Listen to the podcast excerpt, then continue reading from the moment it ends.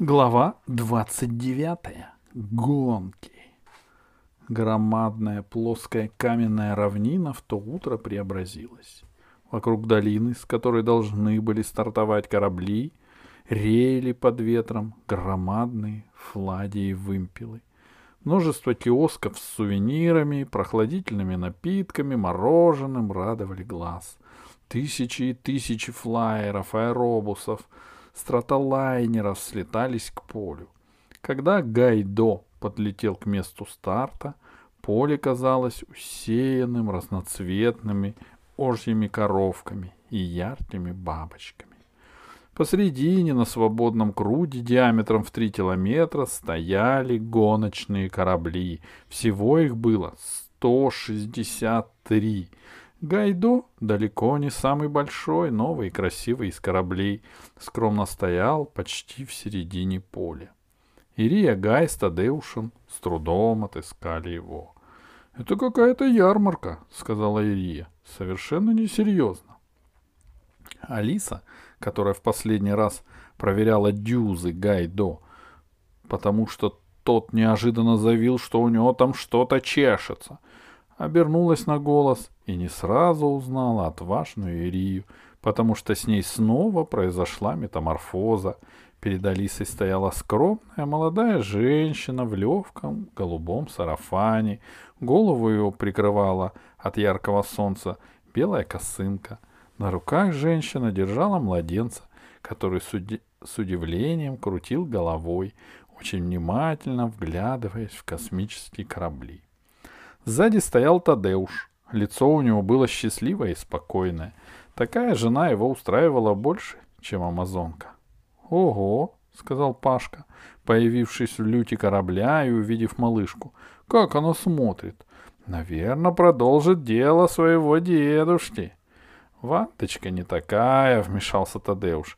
«Я ей уже купил вагон кукол и набор для вышивания. Ты меня понимаешь, Паша?» Я-то понимаю. А мама поймет? Алиса, сказал Гайдо, скорее проверь правую дюзу индикатором гладкости. Там шершавит, мы проиграем, не отвлекайся. И только тут Алиса сообразила, что кораблик даже не поздоровался со своей госпожой. Он с утра был совершенно не в себе, так боялся опозориться. И вдруг Молодая женщина сверкнула сиреневыми глазищами и сказала мужу. «Подержи малышку». Она сделала решительный шаг вперед, отобрала у Алисы индикаторы с головой, ушла в дюзу. Тадеуш встревожился. «Милая», — робко сказал он, — «может быть, здесь обойдутся без тебя?» Но вокруг стоял такой грохот, так громко играли оркестры, так отчаянно перекликались гонщики, так натужно ревели в последних проверках двигателей кораблей, что, конечно, никто не услышал Тадеуша. Подошли два китайских мальчика. Поздоровались с Пашей. Это были его старые друзья и соперники из Шанхая. «Хороший корабль», — сказал Лю. «Очень красивый корабль», — сказал Ван. Китайские гонщики были близнецами.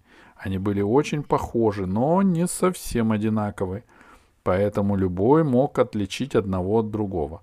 Правда, никто, никто, кроме их мамы, не был уверен, кто из них Лю, а кто Ван.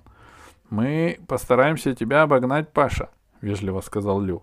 Хотя, может быть, это сказал Иван. Подбежала девочка из афинской школы, знакомая Алисы. «Ты летишь?» — спросила она. «Да», а меня не взяли. Мы в классе тянули жребий. Я вытащила пустую бумажку. Над громадным полем ударил гонг. Звук его как будто свалился с неба. Сразу шум стих, но через несколько секунд возник вновь и, быстро нарастая, заполнил поле. «К старту приготовиться!» — послышался голос главного судьи соревнований Густава Верна — троюродного правнучатого племянника великого фантаста Жуля Верна. Болельщики и зрители отходили от кораблей. Ирия выскочила из дюзы. «Не успела!» — сказала она. «Когда вернешься, доделаем!» «Я же просила Пашу проверить дюзы. Почему ты этого не сделал?» Капитан корабля, раздобывший где-то настоящий мундир капитана дальней разведки, который был ему велик, отвел взор, взор в сторону и сказал равнодушно. «Я делаю ставку не на это». «На что бы ты ни сделал ставку, — ответила Ирия Гай, — это не избавляет от тебя от обязанности перед кораблем». «Ты слишком строга к капитану», — сказал Гайдо. Корабль знал цену Паштиным недостаткам, но, как и многие другие Паштины друзья, склонен был ему многое прощать. В этом таится какая-то загадка. Алиса по себе знала. Иногда ей хотелось Пашку убить. А через полчаса стараешься вспомнить, почему ты хотел убить этого замечательного парня, и не вспомнишь.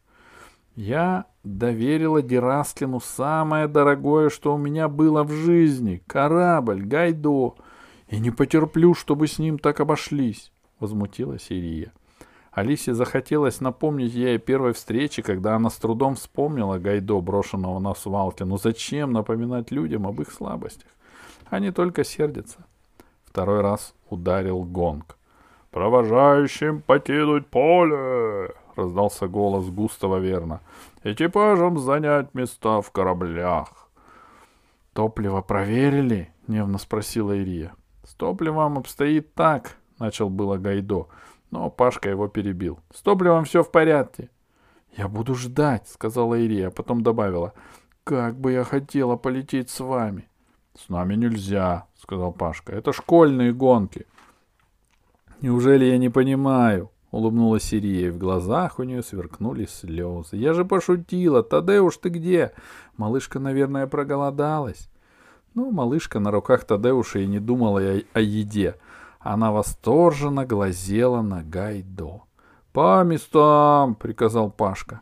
«По местам!» — на разных языках закричали капитаны из 80 разных стран. Провожающие болельщики уже покинули поле. Экипаж Гайдо занял свои места. Пашка и Алиса в креслах у пульта управления, Аркаша сзади в кресле механика. Через пять томительных минут прозвучал третий удар гонга. Во всех кораблях и корабликах раздался голос Густава Верна. «Начинаю отсчет. Старт ноль. Тридцать. Двадцать девять. Двадцать восемь. Ты готов, Гайдо?» — спросил Паша. «Я готов», — ответил кораблик. «Открыть клапан левого топливного бака», — приказал Пашка. «Топливо поступает». Поступает, ответил Гайдо. Семь, шесть, пять, четыре, три, два, один. Ключ на старт, приказал Пашка. И одновременно 163 корабля взмыли над полем космодрома.